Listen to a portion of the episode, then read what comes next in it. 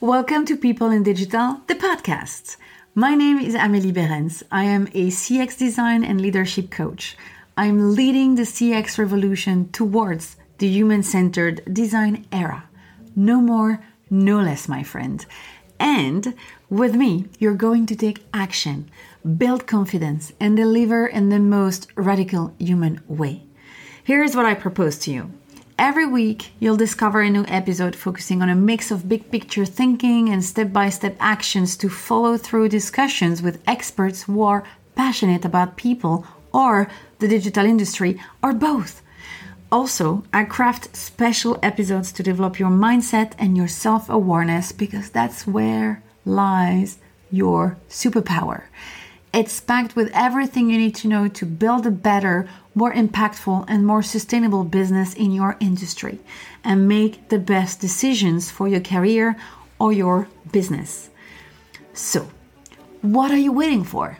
Start taking action and create a positive impact today by signing up for the podcast. It's like a little commitment for yourself because the only way forward is to focus on people and yourself, of course.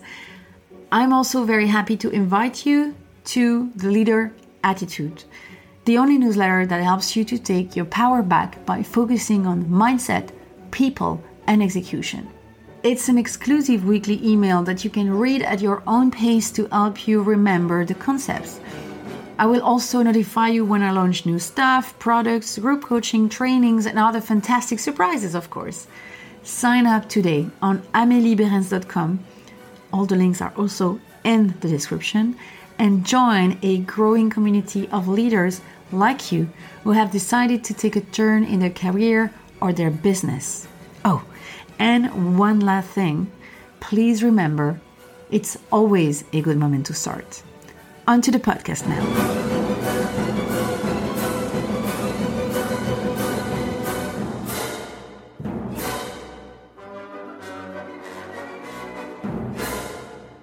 I want to convince you that comprehending your customer journey is powerful.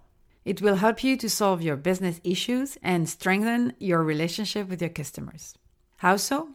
As a manager, you are a real expert in your sector. This expertise is precious, but it can also be your weakness and create bias. Your knowledge of your products and services create a gap between your customers and yourself. Customer journey mapping is the perfect, constantly evolving tool to avoid this gap. But not just this. Additionally, it gives you perspective. It fertilizes the vision. It clarifies the customer experience. It fosters your customer understanding. It helps to communicate with stakeholders and clears up the responsibilities. It aids collaboration and it improves your empathy and humility, while you discover you were not a puppet master, but more a helper. It's the basic tool for any customer centric approach because you put yourself in the shoes of your customer. Besides that, it's the perfect mapping to identify problems and find your solutions. When you are responsible for a brand, a product, or a service, you create, manage, and optimize a system, a process to create a result. This machinery is complex and quite often it's more alchemy than technicals.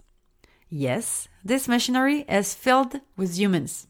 Mapping a system helps you to spot every step and observe them separately. By doing so, you can measure and monitor specifics. When the system and the measurements are clear and complete, you have a dashboard. Yeah, that's the magic word. If there is a single hitch in the system, the system's dashboard will blink. Problem spotted.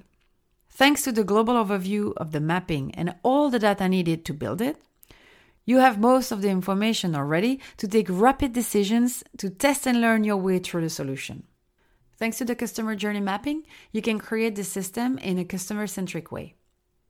When a customer encounters a problem on his journey with your product or service, by helping him in solving this issue, you help him to move forward in the relationship. This solution will be profitable for your business sooner or later because of the purpose of your business and especially given your job is collaborate with your coworkers to deliver solutions to help your customers in an easy and friendly way. It sounds like the perfect solution, right? You might already have been in a customer journey mapping workshop, a big bang meeting with all the stakeholders. You then received a very nicely designed chart. If you were lucky, you even received a draft roadmap for improvement. High chance that this chart ended up on a wall somewhere where you glance at it from time to time on your way to the bathroom. Again, if you were lucky. Otherwise, it's a 100 plus page slide deck stored somewhere on a server. Slowly but surely, this great chart has faded away and your business has slid into its usual practices again. You surely tick the box of the customer journey mapping on your list of the customer centric manager, but it's not enough.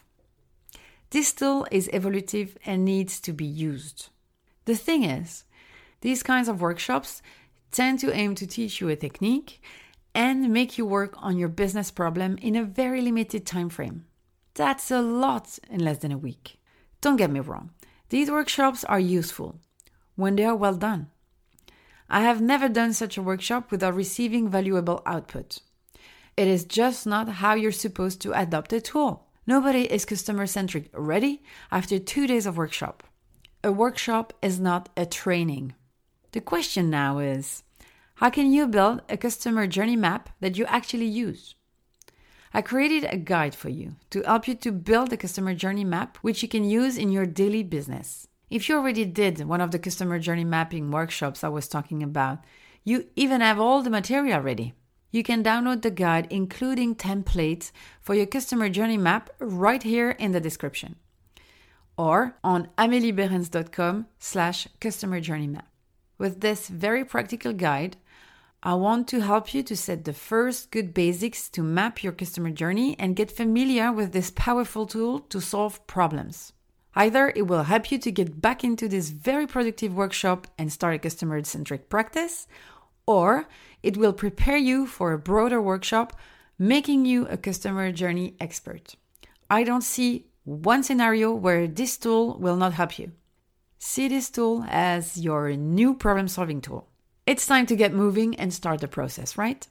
We'll go through eight steps to map your customer journey. You can find more details and the template to fill in in the description and on ameliebeerens.com slash customer journey map. One last important note before we dive into the eight steps to map your customer journey.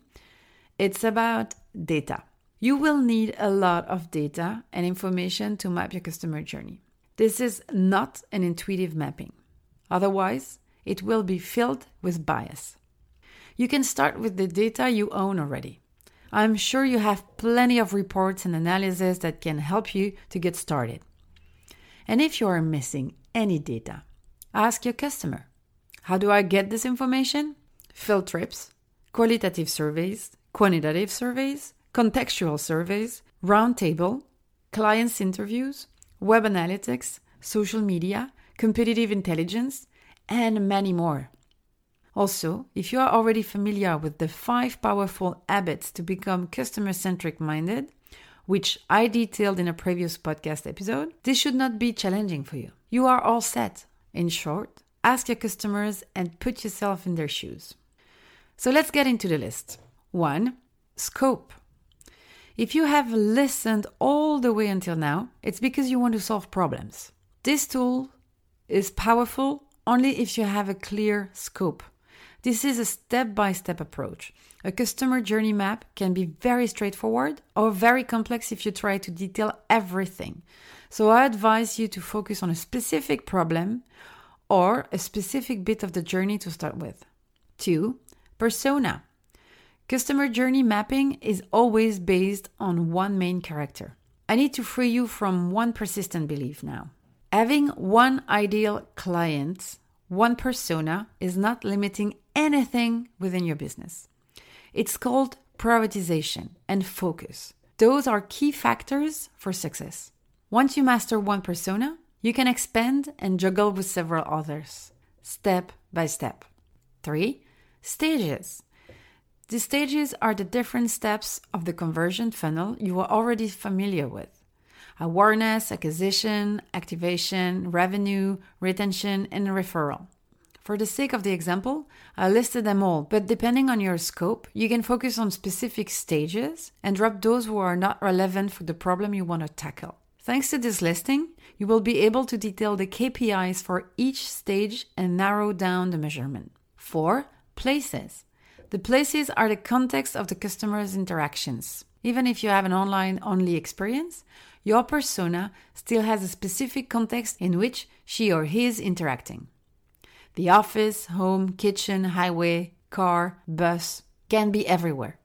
5. Steps. The steps are not only the touch points, but also the channels. That's the full trail of the customer experience defined by the scope. Each step is part of the conversion funnel. It's not always as linear as you would like to. That's also why it's important to have a specific scope for the problem you want to tackle. Six, timing. The timing is not relevant for every step, but it can be critical when you start to define your KPIs. And it's important to value the time of your customers. You can also use it as a timeline if it's more relevant for your products and services. Seven, emotions. Emotions are not the easiest part. Of course, you need, more than ever, your customers' input to fill in this part of the chart. Be honest, there is no bad emotions. It's just observations and facts. It's important to have a realistic view of the current situation.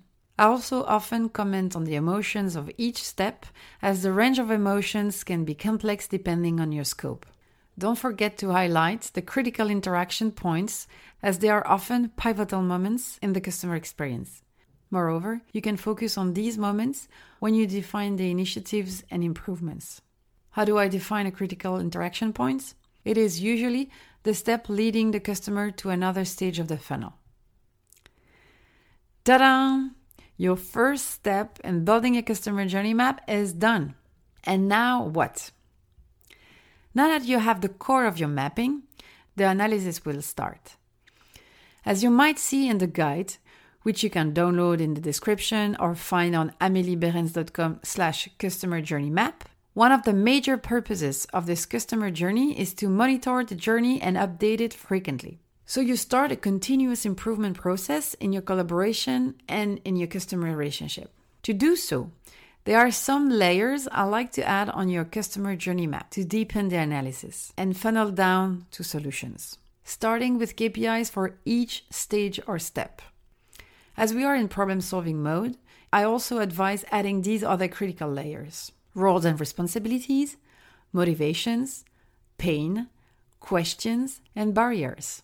Don't worry, these layers are detailed in the guide. You can also find some examples.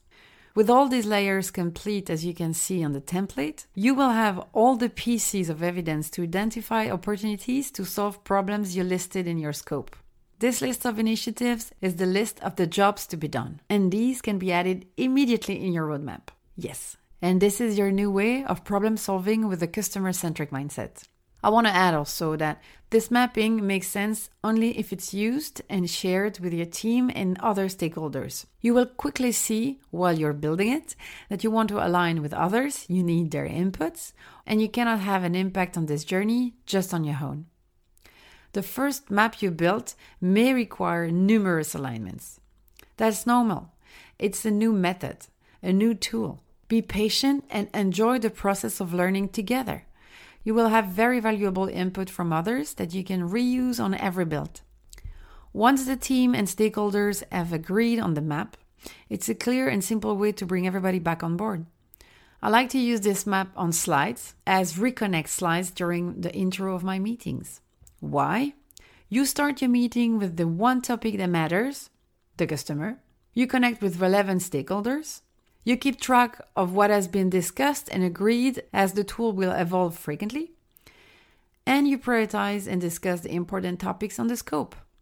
So, to sum up, download your guide and the slide template through the link you will find in the description or on ameliebeerens.com slash customer journey map. 1. Base everything on data and insights. Don't let your bias ruin your efforts. 2. Be specific and set a scope. 3. Use one persona at a time. 4. Map the relevant stages and steps of the experience.